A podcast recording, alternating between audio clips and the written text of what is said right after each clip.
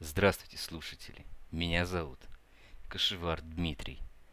И в этом подкасте я бы хотел развеять некорректное отношение к такой нации, как цыгане.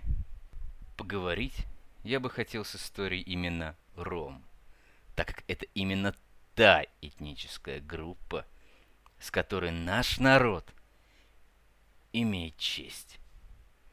Эта группа самая большая из этнических групп цыган численностью, представьте себе, от 8 до 10 миллионов человек.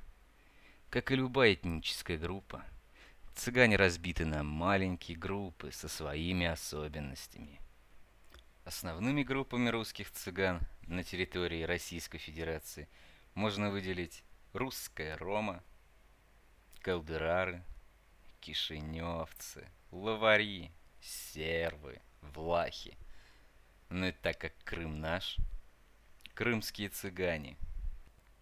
В основном эти группы перекочевали на территорию России из таких стран, как Молдавия, Румыния, Венгрия, Украина, ну и, конечно же, Польша – Самой большой группой на территории Российской Федерации является, естественно, русская Рома.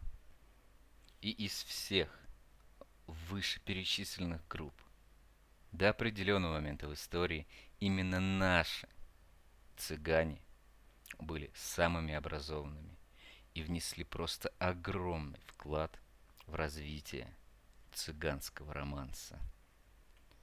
В общем, цыгане всегда ценились за умение работать руками. Они были, да и в случае того, что чтут традиции, остаются отличными кузнецами, плотниками, выдельщиками кожи и щипачами. Меня лично поражает тот факт, что цыгане, как выходцы из Индии, в большей части придерживаются православного вероисповедания. Кишиневцы так и вовсе полностью православные христиане. Что же по истории? С момента миграции с территории Индии цыган знатно потрепало, на удивление дружелюбное, европейское сообщество. Есть популярная теория о том, что цыгане жили аж 400 лет в Персии, прежде чем двинуться в направлении Византии. И я думаю, вы не удивитесь, что до будущей Европы кочевники добрались не все. Часть отсеялась, обосновалась на Ближнем Востоке, а другие ушли в Египет через Палестину. А та часть цыган – которые все-таки дошли до Византии. По моему мнению, именно после падения Константинополя и начала свой путь в будущее. Но мне кажется, что именно эта миграция в Европу и положила основу стереотипному, многовековому гонению цыган. В Европу первыми прибыли плуты, карманники, гадалки, и остальная шелупонь. Истинный же Рома пришел позже. Под истинным я имею в виду, конечно же, артистов, музыкантов, ремесленников, торговцев. Более интересная история цыган начинается в Европе с 15 века. Я не буду затрагивать очень неблагоприятную часть истории западноевропейских цыган – но если вкратце, то им на Западе было туго. Смертельно туго. Наши же ребята – это восточноевропейские ромы. Именно эта элита и перебралась потом в Россию. Что же из себя представляли восточные ромы? В основном это были мастера своего дела, кузнецы, плотники, ювелиры – а та часть цыган, которая придерживалась кочевого вида жизни, занимались в основном дрессировкой медведей и выступлениями в цирке. Ром же ценили не только европейцы, но и захватчики-турки, которые знали, что с оружейным делом лучше цыгана никто не справится. Но здесь не обошлось без проблем. Турки не жаловали православных цыган, и те цыгане, что не приняли ислам, платили больше налог и редко продавались в рабство за долги по налогу. Но из-за любви к цыганам Османской империи восточные европейцы стали недолюбливать Рома.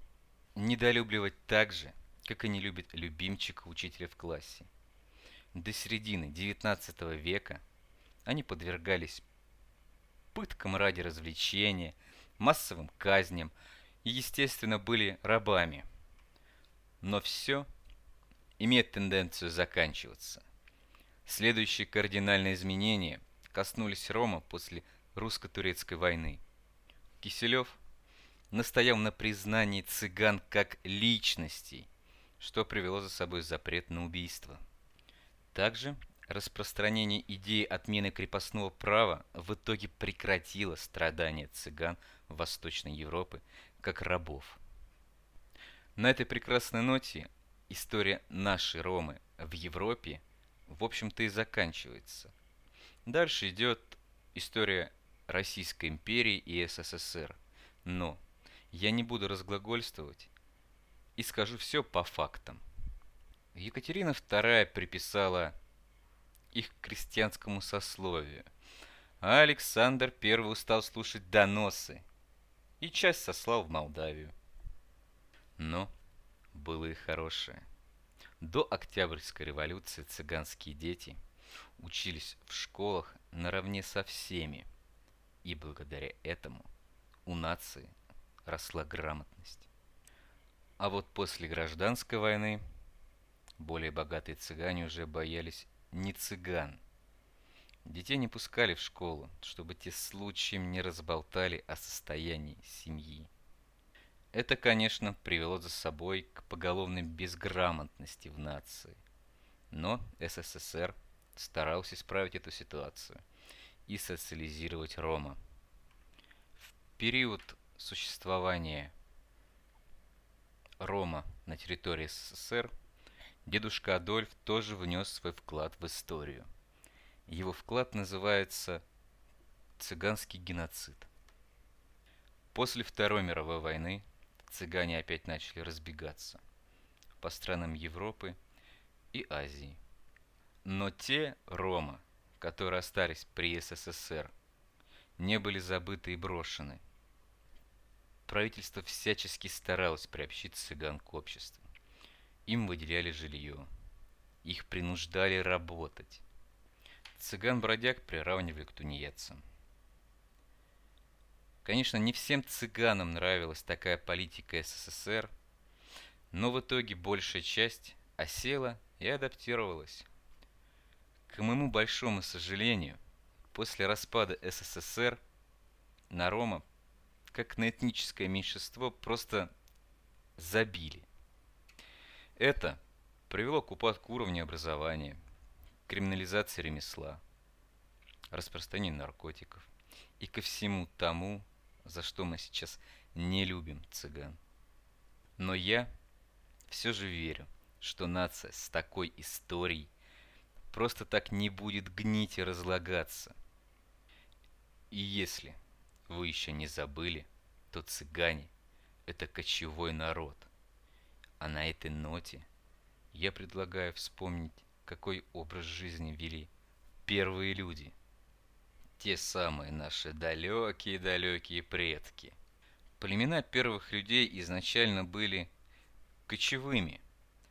Люди найдут место, поживут там пару поколений, используют ресурсы, похоронят мертвых и двинутся дальше, искать то место, где можно было бы обосноваться.